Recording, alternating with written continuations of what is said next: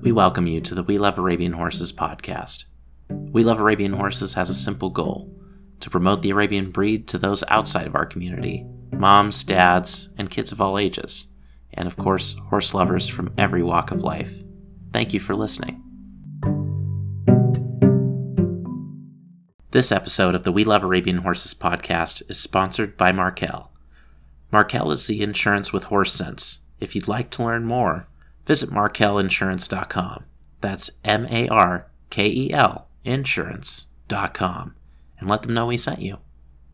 This is Paul Costa with the We Love Riding Horses podcast. And today I'm thrilled to have Joe and Kim Orr with us. Welcome to the program, you guys. Thank you. Thank you. We are thrilled to talk to you guys. I know you guys are, are big small breeders and you've gotten yourself into some fantastic showing and breeding of Arabian horses and we'd like to learn a little bit more about your story. Most every podcast we start with kind of the first question which is where did your passion begin or how did you first find horses and or Arabians in particular? Kind of what led you to where you are today. Joe? We've been married for about 20 years, so we both had past lives before we got married and I got into the Arabian horses uh, in about 1985. I was I was running a car dealership. A couple came in and wanted to trade two horses in on a car. So they came up to me, the managers, and said, "What do we do?" And I said, "Anyway, I went and talked to them, and I took them in trade." And they ended up being great trail horses, and that was they weren't Arabs, but they were trail horses. And then, and then I, uh, I was in a barn there where I'd go and, and prepare them for trails, and there was a guy that was working with reining horses, and that got my heart going. The reining horses, how they were sliding and spinning. Sure. So uh, I asked him if we'd go buy one, and so we went and bought a two-year-old. That was the beginning of uh, my passion for Arabians. And we started Th- that one was the two the two year old was an Arabian. Correct. Yeah, that was the beginning of our introduction to those beautiful animals. Gotcha. And Kim, what about yourself? Well, I've never had horses until we just recently got back into Arabian horses. So uh, that came as a surprise to me. We were living in a golf course, and Joe came home and said he leased a mare and got her in foal. And a couple months later, we were moving to a horse ranch. So that was my first entry into owning horses, though I've always loved them my whole life.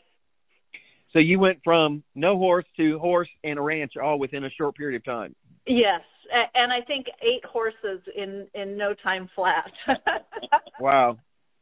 So Joe, essentially you were the one that had it the um interest twenty some odd years prior, and then you all together seven years ago started with your first Arabian twenty years later. How old were you all about at that time?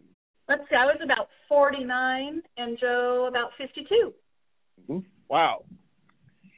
I think that's an interesting topic because so many people, more than we really realize, um, get started later in life, either had horses when they were a child or have come back to it or first time ever. And I think that's a really interesting topic and that compelled y'all. Well, was there anything about it that had you interested then? Well, you know, again, when I started in '84, we bought that that first Arabian horse as a two-year-old, and he went on to become a regional champion and then a Scottsdale champion. And then we sold him to Don Ulmer and went on to be U.S. national champion and Canadian national champion. So I thought it was easy. Yeah, wow. So, so um, we then got interested in halter, and uh, you know, we just had a passion for the animals. You know, they're, they're just the most regal creatures, and it's kind of like zen when you're next to them. And so, You've mostly been doing breeding and then showing in the breeding arena, right? Yes. Yeah, that's all we've been doing. We haven't done any performance showing at all. yeah, So that first time when y'all got back in seven years ago was for the breeding purpose, purpose of showing and breeding Arabian horses. Yep, showing and breeding. We wanted to stay real small, and we've uh, I think we've accomplished that. We have six stalls here, uh, although we have ten horses. um, but you know they have babies, and and then that whole circle happens. But uh, yeah, so we we just adore every bit of it. Our lifestyle with these horses, epitome of life, we think. Well, and I think you guys have done, taken the plunge by living on the property that you also keep your horses, and that also brings them closer to home, obviously. And there's a lot of involved in that, and from a lifestyle perspective, do y'all enjoy that? Yes, we love it. Um, it's really amazing to sit out on our back porch and look at the horses graze with their babies by their side. It's one of my favorite things that we we have in our lives. Yeah, we sit out here at evening, grab a grab a wine or just put the horses out. We can actually our pasture is right by our back door, so we can just reach out and touch them, and the babies come over. Oh and wow! The, the babies play and the sun sets. It's just we couldn't ask for a better paradise, a lifestyle. Really, that's what it is for us. You know, we look at it as a just an expensive golf course membership. yeah. Because, you know, we used to live on the golf course, and we were on the ninth hole, and right next to our house was the swimming pool for the club and the and the bar, and our house was kind of all a part of that. So it was a great lifestyle, but nothing like nothing like the horse business and the people that we've met and the travels that we've done. It's I, I highly I, I wish that all people our age would spend at least a decade with one of these gorgeous animals. Yeah. Where mm-hmm. are y'all located? For those that don't know you, where where is your farm? We're in Ridgefield, Washington, just about 20 minutes outside of Portland, Oregon. The acres do y'all have there? Are you you are you contained with your ten? Or are you planning on adding some expansion wings? Well, we're we're pretty contained. There's nowhere for us to grow here. We're five acres, and we're surrounded by other horse ranches. Wow. So, I, and five acres is we didn't realize that it just wasn't going to be enough to let our youngsters grow up. So we're always faced with what do we do with our little ones that need a little time to grow before they move into either halter or into the um the performance arena. So we Sure. probably eventually will want to get some more land. We love our house and we love our farm, but it it'd be nice to have 10 acres.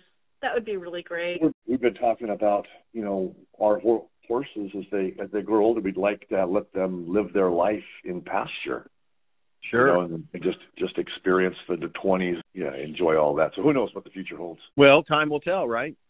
Time You've will got tell. this interesting focus on the breeding. What what really attracted you about the breeding? Is it is it having those babies and watching them grow up? Or are you trying to build a breeding program? What what are your thoughts and goals on that?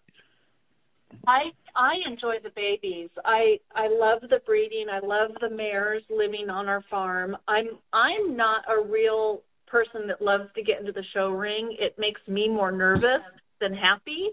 Joe would tell you the opposite. He loves the show ring. So Not showing. We're not talking about showing ourselves. Just having our horses showing. I think that we would both love to breed a horse that got into the show ring. I think that would be really rewarding to have that happen. So that that's my goal. Yeah, we have a we have a vision of, and it took us a while to create that vision, but we've got it now of the outline of the exact horse that we want to create, and it's fun.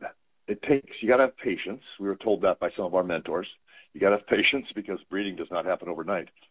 But it's really fun to watch the babies grow and see what you've created by taking the time to choose the mother and then taking the time to choose the sire and Mm-hmm. and that all that research. Um, but yeah, our goal is to breed world class breeding and show stock that can go and win at the highest level. That's fantastic. And you've already at this I would say fairly young stage in your breeding program have already begun to map out a plan. We have, yes, we've been we've been fortunate. Um, uh, we've made we've chosen to purchase some mares that are proven, been proven brood mares. They've proven, uh, you know, some have been national champions, international champions, and they've bred champions and international champions. And then uh, we've had babies from them, and uh, you know we've been fortunate enough to have some luck in the show ring. And uh, I think we've got a good focus now on, for instance, we just became partners with Aria Rakim. My wife specifically fell in love with him on accident, and then I did also. And um, now we're we think he's going to be a super sire. So we have three of our mares in foal to him. We actually uh, went out. We had two colts this year, so we went out and purchased two fillies by Aria Rakim. Oh, wow. They're- yeah, one of them's here at our farm, and the other one's coming on the second of July. So, so yeah, so we're pretty focused on uh, on the breeding aspect of it and our vision. Yeah, that's fantastic. Um, as a small breeder, you mentioned your mentors. I know mentors and breeding is really a critical thing. You know, what easy advice or advice would you have for those who might want to become a small breeder today? Those who are thinking about it, or it's kind of out there, and you want to give them a little piece of advice. Yeah, that's a good that's a good question. So I, I first I'd have to ask the question if they wanted to have a farm and have horses near them, or if they wanted to just try breeding and see if they like it. My my suggestion would be two different suggestions. So if someone just wanted to give it a try, I would suggest that they go out and find, with the help of a trainer or someone who's very knowledgeable, some uh, one of the best breeding mares in the country, and then match them up with a stallion that would would be a really great match and then do an embryo transfer and have a baby that way before mm-hmm. investing in a mare um, my, my suggestion if someone wanted a farm like us would be to buy a mare like Jasminia, some a, a mare that just melts your heart, that you love to be around, and then you know they have a baby by their side and you get to enjoy that aspect of it. So I, I guess it just depends on what that person wanted to do, how they were going to enter the business. Right. Well, that makes a good point. The two distinctions, uh, especially if you're going to live with them or not, that is a point of clarification. Right. Yeah. Joe, yeah, what do you say to that? Yeah, well, Kim and I have a little difference of opinion there because I would, um, and I totally agree with her. If we stayed on the golf course, you know, go find a great mare and uh, purchase an embryo. But if we're going to have a little farm and you've got five, two to five acres, and you want to start off, knowing what I know today, I would go out and find the best producing mares in the country that have produced champions that that look like my vision of the perfect Arabian. And I'd purchase embryos, either one, two, or three, depending on what we can afford. And then I'd I'd get some uh, mentors to help me pick out stallions for those mares, and then have, bring the recips back to my farm, watch them get fat, have babies, enjoy all of that. You're off and running with uh, with three babies. Yeah, that's fantastic. What What do you say has been one of y'all's biggest learning experiences? Tell you a story about our first when we finally brought all of our horses home because we had to build a barn and um we we brought all the horses home at the same time from all over the country. And one of the horses had something that was contagious, not dangerous to the horses, but contagious to the horses. And so we learned right away that not to use the same brushes on all of your horses. One of them had ringworm, interestingly enough, and it was in in very short order that we gave ringworm to all of our horses through brushing them and grooming them, and so that was that was an interesting and very tough first lesson to learn.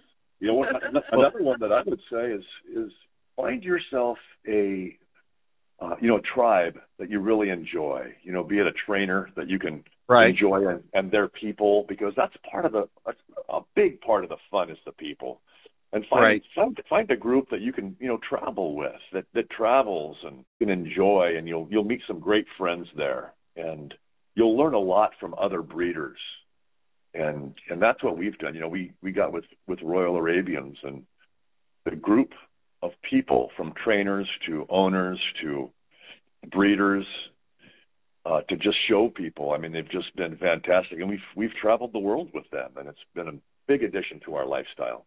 Well, I was going to ask you that, and and it, it kind of applies. First of all, domestically, y'all fly quite a bit to shows and other events, um, but also internationally, y'all have done a lot of travel for the um, Arabian horses. What are some of the key moments you've had in your international travels? Well, for me, one of the biggest ones was Aachen. Aachen kind of took me by surprise. It was our first trip. Uh, I think our, our first big show overseas, and wow, gorgeous horses and and people competing from all over that side of the world, and it was mm-hmm. just such a different energy, and that whole experience of those style of horses really opened our eyes to a different type of Arabian, and we really uh, are are attracted to that. You know, I'd say it's a combo European American style even, you sure. know, a combo between Brazil. We've been to Brazil, so Brazil and European and American. There's a combo there that right. we are trying to build and create. Well, I've noticed with um, my own travels that the American and then the European and the Brazilian, they're all getting more and more similar as time passes, and we are also internationally collect, connected through social media and other devices. Um, that the the commonality and the the, the they're, they're they're more similar between the three um, which used to be more distinct. Does that make sense? Yeah, that's great news. So if you guys were getting started today, what what would be some of the first things that you would do to start making your map that you know now versus then? Well, now now versus then, I definitely would want to go to a place where there's a lot of farms like Scottsdale, Arizona, and look at multiple farms and multiple lines of breeding to get a feel of what kind of horse really connects with you because everyone sort of has their different style of what they're producing. And then also figuring out which one of those those farms that you just really connect with because the trainers in this industry are really important so getting in line with a trainer that you really like early on would I think be very important. And I'll just share that we made a mistake early on because my passion was my fault. I didn't I'm I'm a I jump in and I'm all in kind of a guy. At first place we went to, I just fell in love with the stallion. I bought embryo or I bought uh breedings and leased a mare and instead of doing what Kim suggests. So I would, if I had a friend or a relative getting involved, part of the fun is doing the shopping, not just buying the first right. thing. Well, and Kim, you pointed out, you know, not only is the farm important where you might be doing business, but their bloodlines there will make a difference versus other bloodlines that you may or may not like as much. And there are differences in the bloodlines. And then the people that are connected to that, all of those things are very important components, I think, is what you were pointing to. Yes. Absolutely. And finding out where you click and, and where you feel comfortable and like you could really go that direction is important. Well, and having been horse owners for decades, many folks that are listening to this podcast, I'm sure everyone along the way has made a purchase or two that maybe wasn't the best fit for them, but they find out later and they learn from that. And so it seems yes. like that's part of what you're talking about. Yes, well, and it's a long road when you get a mare in foal. It's 11 months before you see that baby. And so, sure. you know, that's a huge exercise in patience.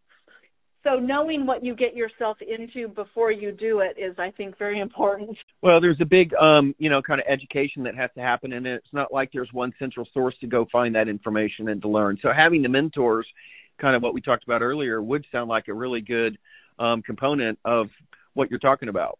Absolutely. Yeah, we got very fortunate with mentors because we're really open. We ask a lot of questions, and we we had a lot of mentors, and uh, we're appreciative. We still have mentors, and we will until the day we die.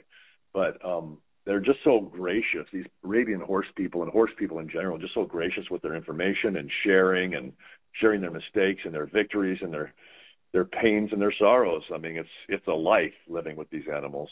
That's so true. So, how many horses, how many babies do y'all have typically each year? Between one and three is is been pretty standard for us. We usually try for more, but sometimes it just doesn't happen. So right.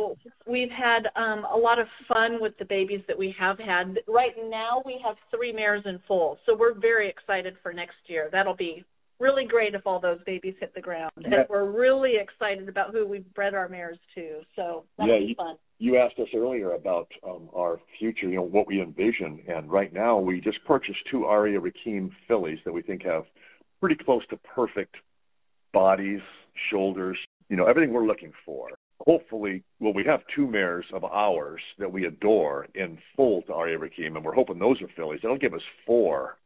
And that could be an interesting future breeding stock. They're all from different mares, all from different, different mare lines that are all fantastic. So excited about the future. That's part of the fun. Sure. Yeah. Well, I kind of hear in the background um you talking about b- buying a bigger place in the middle of that. well, the only reason we do that is because as these horses, you know, we love them and they become like dogs. We just there's mm-hmm. some that you just cannot sell for any price and they deserve to have a life. And with us being on just five acres, it's kind of hard to let these horses over the next 30 years, depending on how many babies we have, grow up and uh, have a life right here at our ranch. So if we do, sure. it'll be for um, we won't want to be much bigger on our breeding side, but we would enjoy having horses uh, on the rest of our acreage that are living their lives. That's fantastic. Yeah. So name of uh, one of the horses, and it could be different for each of you that y'all have owned that has been one of your more special horses. Well, that's tough because I have two that are equal in each hand. We have Aria Rhea and Jasminia. Um, and I love them both so much. They're so sweet and so beautiful. And when they go out in the field, they just stuff their tails and they love themselves. Moving art. So it's they just they both bring a lot of joy to me, and they're they're both really productive brood mares as well. So I'm just real excited to get some daughters from them. And you know, Jasminia is very, you know, one of our best times, uh, our best experiences was when Jasminia won the World Cup. Oh wow! At the age of four, yeah, she was just phenomenal and gorgeous and sweet. And Guzzo and his son um, actually, absolutely love her and spent so much time preparing her. And you know, she won Scottsdale International Champion, Junior Champion. Just a very accomplished Black Bay piece of art. Just when she walks, she's just got that feminine quality and, and ethereal look. So yeah. And how are... long ago was that win? Well, oh, it was just last year that we did the World Cup. Yeah. Gotcha. Yeah. So yeah, I mean, this all happened very recently. Yes. Yeah. And now she's going to be a broodmare. You're not planning on showing her again. That's up in the air. Guzzo wants to take her to nationals. we will we'll see what happens. Yeah. The only gotcha. thing she hasn't won is U.S. nationals yet. No, I I totally understand. Well, and you become so attached to these horses, and you want to see them not only these mares have their great career in the show ring if you do that and then have their babies and continue to produce for you for decades to come it sounds like she will be a keeper forever. Absolutely. Yeah. And is she one of the ones that you're having um a baby from this coming year? Yes she's in foal to Aria Rakim. we're very excited. So what do you see as your say next three to five years as a breeder? And talking about being a small breeder what would you lay out as your three to five year plan well, um, we want to travel with some of our great friends um, all over the world to some of the shows we haven't been to. We haven't been to Menton yet. We want to go to Menton. We want to have a horse show in Menton. We're hoping it's Aria Rakim. If not, then one of his foals. We'd like to have a horse showing there. Got a couple of trainers picked out over there. We built some relationships with that we really like. We also would like to see these uh, these babies grow up and achieve some some pretty big wins in the show ring. We really want to show mm-hmm. people what uh, what we believe Aria Rakim can do uh, as far as building a, a kind of uh, an evolution of the Arabian horse, and we're going to enjoy that you know that whole show experience. Kim doesn't enjoy it as much as I do because she gets real nervous, but I just I can't explain it. I just when when Jasminia won, I was on my feet and just you know had my hands on my head. I just you can't believe it when it actually happens. And that's right it's just such a such a ride. So, yeah, three to five years is is uh, not very long in this business, but we'll have another generation by then. And again, our traveling with some of our dear friends to some of the shows. Paris, we haven't been to. Dubai, yeah, those are the three shows that we have have yet to uh, to go to. Hopefully, in the next three to five years, those will all be in our notch in our belt. Well, that's fantastic. Well, in closing, do y'all have any last little words of advice you'd like to share with a small breeder? You know, the only thing I'd like to say is that there's there's so much more than horses. It's it's my meditation time when I'm next to these horses. It's it's a lifestyle. It's such an addition to your life. It was unexpected for us. We had a life on the golf course we were enjoying and loving, but this is so much more. It's life is short and and if you if you have interest or even if you you know don't don't have a farm. We have friends that don't have a farm who have bred. Their first horse they bred was a was a Scottsdale champion colt, and they have you know U.S. national champion horses, and they don't even have a farm, so they can still experience it if if they're close to you. And for the people out there that are, that are thinking about it, I would say go take your time, visit and uh, visit some trainers and feel the people, and I think you'll have a big addition to your the rest of your life. It's like nothing else. So um, I think my suggestion for breeders, small breeders, new breeders, is to really stay true to the horse that that you're hoping to create. I think that sometimes people get caught up in fashion. And I don't know if fashion is is the right way to breed. I think that we should breed for conformation. We should breed for the horse to be able to perform not just show in the halter ring. And the the overall beauty to me is more important than a singular outrageous attribute. Right. So so when when when I'm making breeding decisions, I I want to breed the whole horse. And um, I think that unfortunately sometimes people get too caught up in a singular aspect, and and you might lose something important that you don't realize you're losing by doing that. So that that's what I would suggest that people just stay true to what they want and not get sucked into fashion. Well, that is great advice. If anyone wants to reach out to you guys, what is an easy email address to send y'all a note? Uh, Joe at RoseCityArabians.com. Tim and Joe, we really appreciate you guys being here um, on this podcast, and I know you guys are very open and helpful to others, um, and really appreciate the insight you've shared with us today. Thank you so much. And Paul, what you do is so important for the breed, and we just want to put out our appreciation for all that you do, the time and the effort and the, the love that you have, and we want to support you in any way that we possibly can. So please stay in contact. Well, thank you, and we love Arabian horses. Thanks you too. This is Austin, director of the We Love Arabian Horses podcast. Thanks for listening. If you want to share ideas, feedback, or want to get involved, send me an email at austin at we love arabian horses.com.